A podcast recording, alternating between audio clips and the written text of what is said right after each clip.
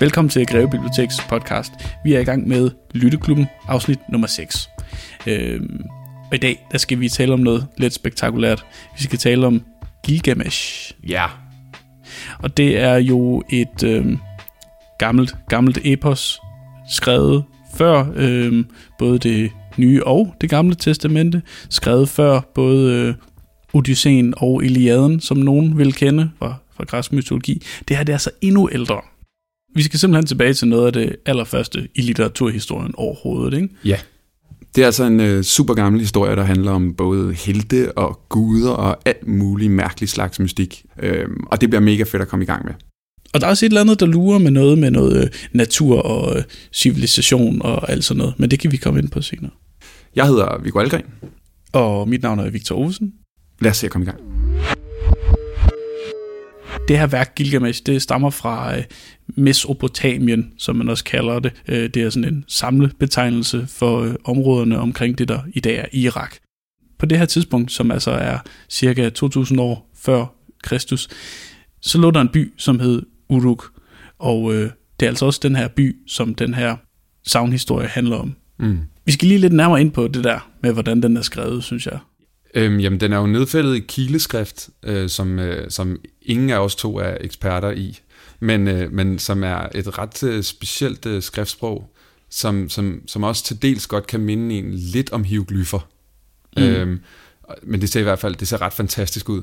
Ja, det er simpelthen de her lærtavler, øh, hvor man har presset nogle symboler ind, mens øh, leret har været blødt, og så har man bagt dem, øh, og så er de simpelthen blevet bevaret for eftertiden, fordi de har øh, kunne klare øh, årtusinders slid øh, lidt bedre end øh, papyrus for eksempel har kunnet. Ikke? Jo, Så man jo. har ligesom de her gamle øh, lertavler, som man har fundet i udgravninger.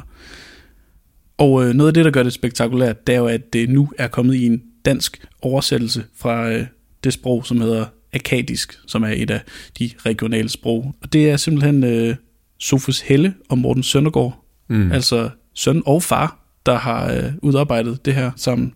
Øh, en, øh, en oversætter og en øh, digter, ikke? Mm. Øh, det er jo et perfekt øh, team, synes jeg. Men hvad er det for en type historie, vi har med at gøre? Det er jo sådan et form for, ja, det minder jo om et eventyr på mange måder, ikke? Jo, altså den, det er jo en- et helte-epos. Altså, øh, den handler om, øh, om den her kraftkal, øh, Gilgamesh, som er konge i Uruk, og han er en øh, rimelig vild, øh, vild skikkelse, øh, fordi det viser sig, at han er, han er to tredjedel Gud. Mm. Mm. Øh, og ikke nok med det, så er han også 5,5 meter høj. Øh, Det er ikke så let. Nej, det er, det er rigeligt. Jeg tror også, hans fod er en meter lang. Der er sådan nogle fede mål, når man læser den om, hvordan den her mand øh, ser ud. Og i det store hele, så handler det om, øh, om Gilgamesh, som, som både er fantastisk, men også lidt af en tyran, som, som render rundt i Uruk og, og gør, hvad der passer ham faktisk. Han tæver en masse mænd, og han øh, går i seng med deres kvinder. Øhm, og det øh, kommer på tværs af guderne. Ja. Så øh, guderne beslutter sig ligesom for at lave en modpart til ham. Og det er den her vildmand, øh, Enkidu, som de, øh, som de skaber. Ja, altså øhm, Enkidu er sådan en sjov figur, fordi han render rundt med hjorte og er dækket af langt hår over det hele, øh, og er sådan en total øh, primal figur. Det, det, han, altså, en, det kommer vi også tilbage til, men Enkidu han bliver ligesom mere menneskeliggjort og møder efterfølgende Gilgamesh, og det er ligesom deres eventyr, som udgør helte-eposset. Ja, Det er en øh, solid omgang bromance, vi har med at gøre. totalt. Totalt. Så, så hvad synes du, vi skal tale om i dag, Victor? Øh, jeg kunne godt tænke mig at tale om dels nogle af de her temaer, Ja. og så kunne jeg godt tænke mig at øh, tale om stilistik. Altså, øh, hvad, hvad er det for en størrelse, det her med, at øh, vi har en tekst, som består af fragmenter, altså sådan overleverede brudstykker fra oldtiden, som Ja. ja. vi forsøger at stykke sammen til en moderne fortælling, eller et, øh, i hvert fald et stykke litteratur, som er til at læse ja fra ende til anden. Og så synes jeg også lige, vi skal rundt om det her med mytestoffet. Hvordan placerer det her sig i forhold til noget af den senere mytologi, som vi jo i virkeligheden er meget bedre bekendt med, men som har trukket rimelig meget på Gilgamesh, må man sige. Ja. Vi skal tale om de her temaer, men det kan være, at det lige er hensigtsmæssigt at give et kort oprids af handlingsforløbet i den her historie. Så Gilgamesh har fået en øh, ven, og hvad sker der så? Jamen altså, øh, Gilgamesh og Enkidu, de øh, er jo blevet virkelig, virkelig gode venner.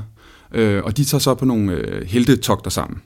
Øh, og de øh, konfronterer øh, nogle monstre, som de øh, får gjort kål på, øh, og besejrer dem på rimelig, rimelig brutal vis, og meget heldedådig vis. Men øh, det går altså ikke øh, hverken øh, værre eller bedre, end at de kommer lidt, øh, lidt på tværs af guderne. Øh, og det betyder også, at øh, Enkidu øh, faktisk øh, ligger sig enormt syg på et tidspunkt, og det ender med, at øh, Gilgameshs bedste ven dør. Og det er jo super tragisk. Og så tager den jo en lidt anden drejning.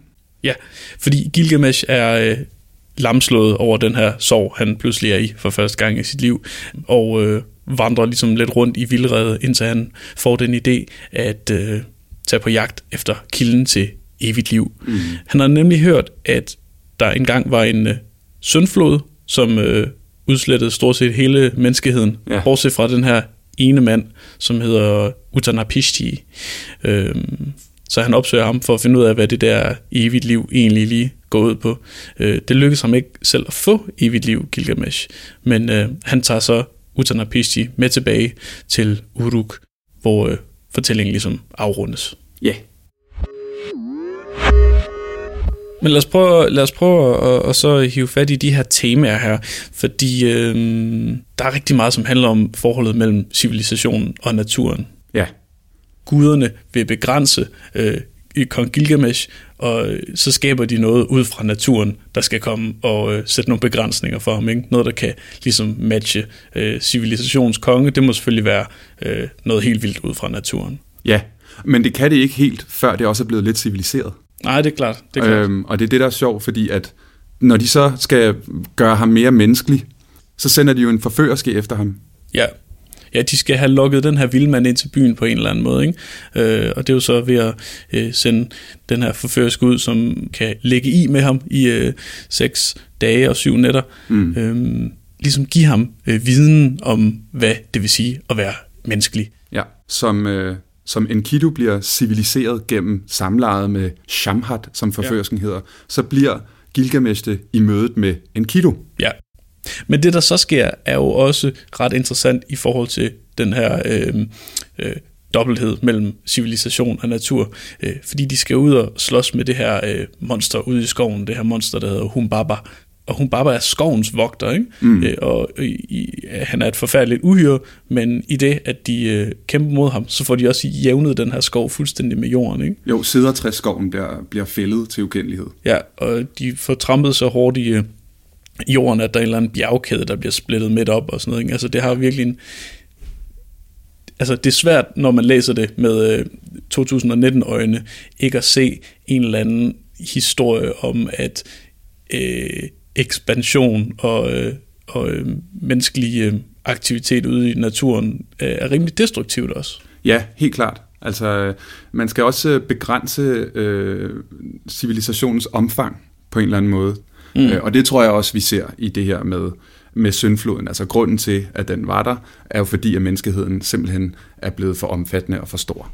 Mm. Så der er hele tiden det her mellem natur og civilisation, som er på vippen, faktisk. Mm. Og det er ret spændende, øh, når man har at gøre med så gammel en fortælling, fordi man føler ligesom, man er ved, hvor menneskeheden startede på en eller anden måde. I det hele taget det her med at inddæmme eller begrænse, synes jeg går igen mange gange. Sagen er den, at de her øh, karakterer er ligesom drevet af følelser hele tiden. Der er nogle meget store følelser på spil. Mm. Øh, der er sådan den øh, kæmpemæssige ego-kraft, men der er også øh, den her sorg, han kommer i over at miste sin bedste ven, som også driver ham rigtig meget. Samtidig er Enkidu jo drevet af en eller anden sådan form for øh, indignation eller retfærdighedssans, da de skal ind og kæmpe hinanden på plads, så at sige, ham og, og Gilgamesh. Ikke? Jo, og det får mig også til at tænke på, at øh, jeg har ikke kun opfattet dem som repræsentanter for en tidlig menneskelighed øh, i historisk forstand, men også sådan i, i sådan aldersmæssig forstand. De minder mig meget om børn. Mm, ja. Altså, de har meget, meget følelserne ude på tøjet, og hvis de bliver vrede, så bliver de virkelig vrede, og hvis de bliver kede af det, så bliver de virkelig kede af det. Og de, de tager, hvad de vil have, øh, mere eller mindre. Gilgamesh gør måske mest. Men de, de minder altså lidt om forvoksede børn. Ja, helt sikkert. Ja, det handler om at lære at regulere sine følelser, ikke? Altså, mm. det, det er det, at blive et voksent menneske handler om. Og det er måske også det, som den her fortælling et eller andet sted, hvis man skulle fortælle den som eventyr til børn, så handler den i hvert fald om, at Gilgamesh skal lære ligesom at styre sig lidt. Fordi han kommer hele tiden til at jogge i spinaten på den ene eller den anden måde, ikke? Øh, jo, jo. Og, øh, og, øh, og han vil rigtig, rigtig gerne en masse forskellige ting. Men det er ligesom om, at han også... Øh, han kommer altid til ligesom at gøre noget dumt, før han ligesom opnår det, han gerne vil, ikke? Jo, og jeg tror også, at... Øh, jeg tror også, han, han affinder sig mere med, med de ting, han ikke bare kan i løbet af historien. Der er også en udvikling i Gilgamesh. Ja. Han, han bliver... Hans følelsesregister bliver ældre, faktisk. Ja. Tror jeg, man kan sige. Fordi han aldrig bliver udødelig. Hmm. I hvert fald ikke i den forstand, han gerne ville opnå. Nej. Så han, han går også igennem en modningsproces i historien. Men der er det også sjovt, det der med, med følelser, at, øh, at det ikke bare er det, der driver de her helte, men det er også det, der driver guderne, ikke? Jo, helt klart. Altså det er jo nogle sjove guder, de der helt gamle nogen, som, øh, som, som vi ikke kender så godt i, i Danmark faktisk. Altså de er, jo, øh, de er jo ikke lige så overgode, som for eksempel den kristne gud er. Øh, de har alle mulige øh, kontroverser øh, med helte og med mennesker, og de spiller på deres følelser, og, og der er også flere guder, som, som er Gud for en følelse, kunne man nærmest sige. Ikke? Man kunne snakke om kærlighedsgud, eller en krigsgud kunne man måske se på som en form for Gud for ejerskab, eller vrede, eller sådan noget i den stil. Ikke? Den stærkeste følelse i det her øh, epos er jo helt klart følelsen af, af nærhed og venskab mellem Gilgamesh og Enkidu. Øh, mm. Og det er da også meget sjovt at læse noget, der er så gammelt, fordi der er et helt andet billede af det øh, mandlige venskab. Ikke? Altså, der var mange flere øh, seksuelle under- og overtoner i det også dengang. Ikke? Helt klart. Øhm, så al den nærhed og omsorg, der ligger i det, øh, skal man også tænke sådan ret konkret, tror jeg. Altså, ja. at, at de virkelig har været hinandens allernærmeste, både sådan rent øh, følelsesmæssigt og fysisk også. Ikke? Jo. Vi skal også øh, tale lidt om stilistik, altså det med, hvordan den her bog er skrevet. Og øh, der er jo det lidt specielle forhold, at øh, det er en tekst, som er rekonstrueret ud fra de her øh, lærtavler mm. med kileskrift på, som er sådan en symbolskrift, øh, skrift, som man øh, brugt øh, way back. Så det er en øh, oversætter og en digter, der er gået sammen. Og øh, det kan man godt på en eller anden måde mærke, ikke? Ja, altså fordi den er jo spøjs at læse, altså den er sammensat som på en måde et, et, et digt er, så jeg tror egentlig, det er rigtig godt øh, ikke bare at have en ekspert på området, Sofus Helle i det arkadiske, men også sådan, at Søndergaard går ind og ligesom har sin, sit digteriske øje med i arbejdet. Og så synes jeg også, det er sjovt øh, i, i, i den her, øh, at de gør opmærksom på, at det er en omskiftelig tekst. Altså, hvis man fandt en ny lærtavle i morgen, mm. så vil den måske se anderledes ud, fordi den er jo i den er jo sådan ret medtaget, kan man sige. Der er mange store huller i teksten. Ja. Øh, så, så, så jeg synes også, det er fint at læse, at man ved, at den her historie måske udvikler sig, øh, når der bliver gjort mere arkeologisk øh, arbejde. Det er ret vellykket, og jeg tror også, det er derfor, at, øh, at det er fedt, at sådan en som Søndergaard er med, og ligesom har haft sine digteriske øjne på det her projekt. Ja, altså jeg synes i hvert fald godt, man kan mærke, at øh, der, der er masser af sådan nogle vendinger, som, som spejser det bare en lille smule op. Måske overraskende på en eller anden måde, men det var en oplevelse, jeg sad tilbage med, at øh, det her ikke var en tør læseoplevelse. Nej, man, kan godt være, man kan godt være lidt bange for, når man går i kast med noget, der er så gammelt, at det øh, vil virke støde. Men øh, det er jo både øh, super kulørt, og så sådan lidt absurd humoristisk nogle gange, med ja. de her øh, ting, der sker for de her karakterer. Altså, der, det bliver bare beskrevet på en måde, som er komisk nogle gange også, ikke? Jo, helt klart.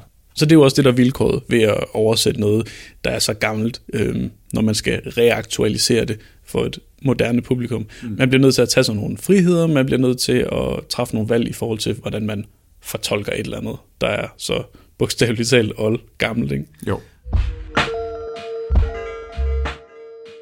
Der er en del mellemregninger i den her historie, som også er gået tabt. Der er i hvert fald flere steder, hvor det lader til, at der mangler et stykke af fortællingen, øhm, og det har øh, Morten Søndergaard og Sofus Helle som markeret ved at sætte nogle punktummer med luft imellem, ja. som ligesom angiver, at her er der et eller andet, der er gået tabt. Ikke? Jo. Og det giver sådan et eller andet sjovt, øh, en sjov fornemmelse, at man læser igennem et filter. Øh, man læser på tværs af historien. Og der er sådan noget, man ikke kan se, men så kan man se noget andet. Ikke? Jo. Og det, det transformerer lidt teksten. Det sætter nogle andre vilkår for læsningen af den. Ikke? Men det, det giver også sit eget lille mysterie, at man kan gætte lidt med, hvad man der står. Og, altså, ja. Ja, lige præcis. Det opfordrer til gætværk. Og det er, det er meget engagerende i læsningen, synes jeg. På den anden side, så føler man også lidt, man er arkeolog, mm. når man sidder der og finder hullerne i teksten. Og det giver sådan en vild fed øh, fornemmelse af at være i position i opdagelsen af det her stykke litteratur. Ja. Som jeg synes er, er, er mega fed at opleve. Ja, helt sikkert.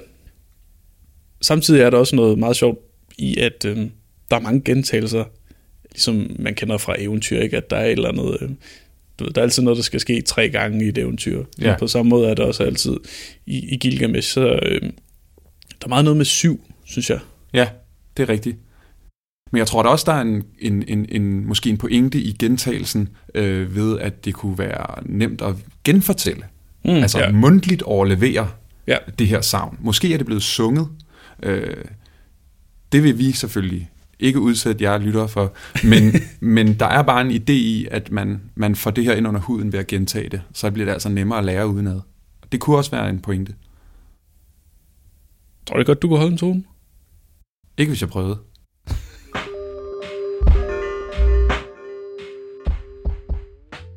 Jeg synes altid, det er en særlig fornøjelse at læse sådan noget myte-litteratur her. Ikke?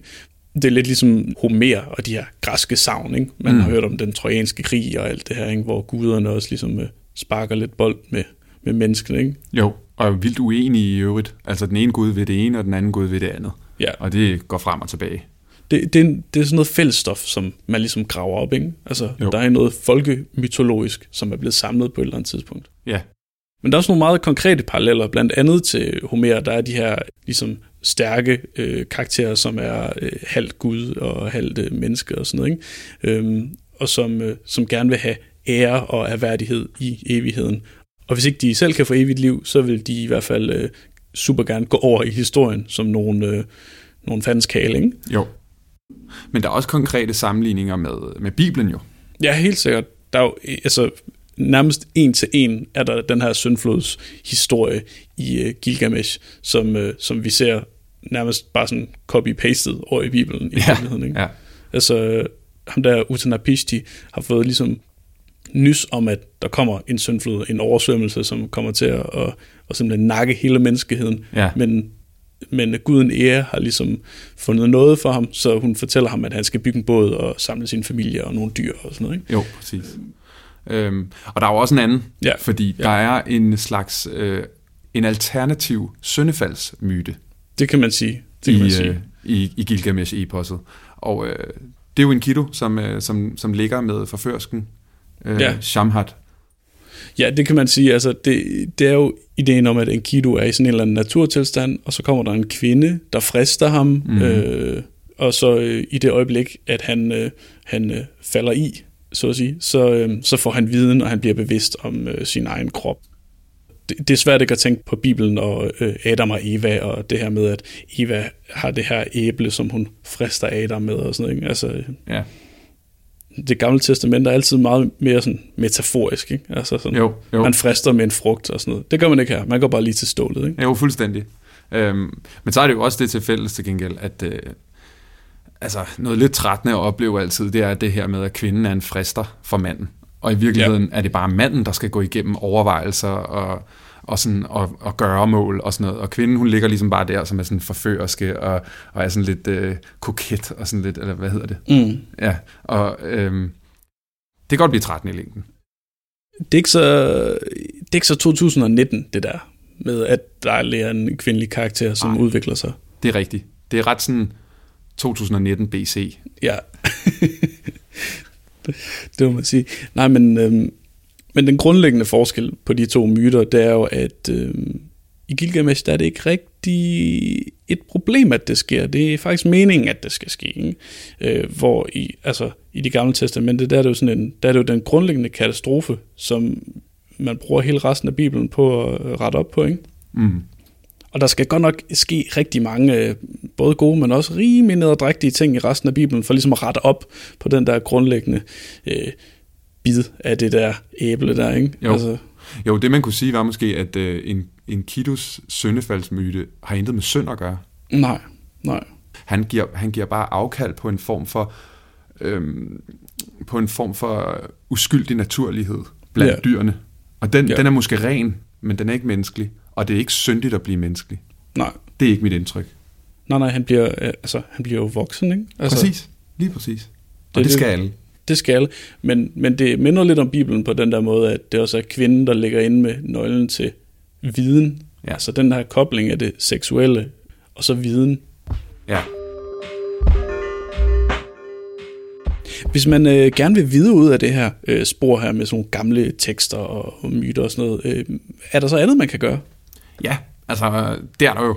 Øhm, altså sådan, her i Norden, der vil det jo være ret smart at kaste sig over sagagerne.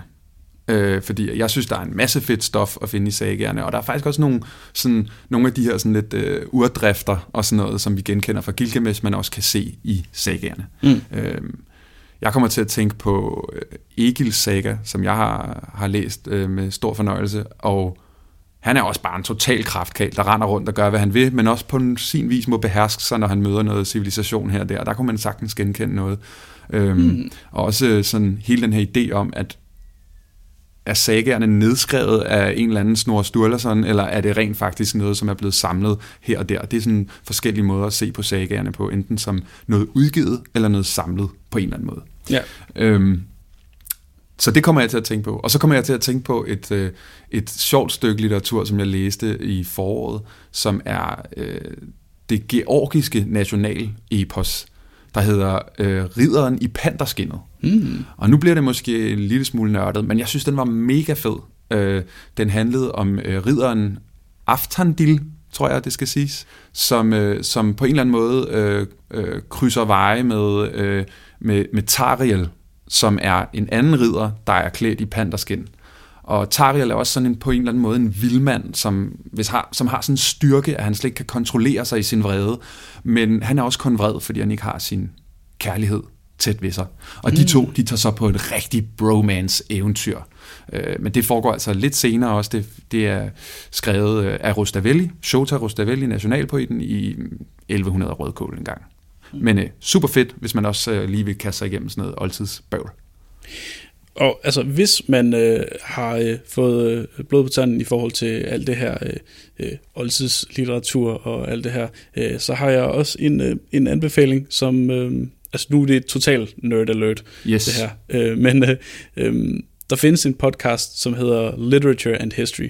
Øh, det er en amerikansk øh, Ph.D., som... Øh, som hedder Doc Metzger, mm-hmm. som øh, laver sådan nogle øh, virkelig fede programmer, hvor han øh, øser ud af sin viden om øh, alt fra, øh, ja, faktisk Gilgamesh til øh, de græske øh, myter til øh, egyptisk øh, mytologi, øh, og han har sådan nogle timelange programmer, hvor han øh, har øh, forsket, researchet, indtalt, øh, lavet musik til, wow. øh, hele målvitten, ikke? Øh, så, så hvis man, øh, hvis man ikke ved, hvad man skal med sin eftermiddag, så kan man jo tjekke det ud.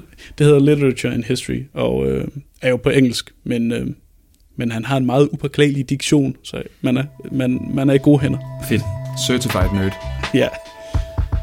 Du har lyttet til afsnit 6 af Lytteklubben i Greve Biblioteks podcast.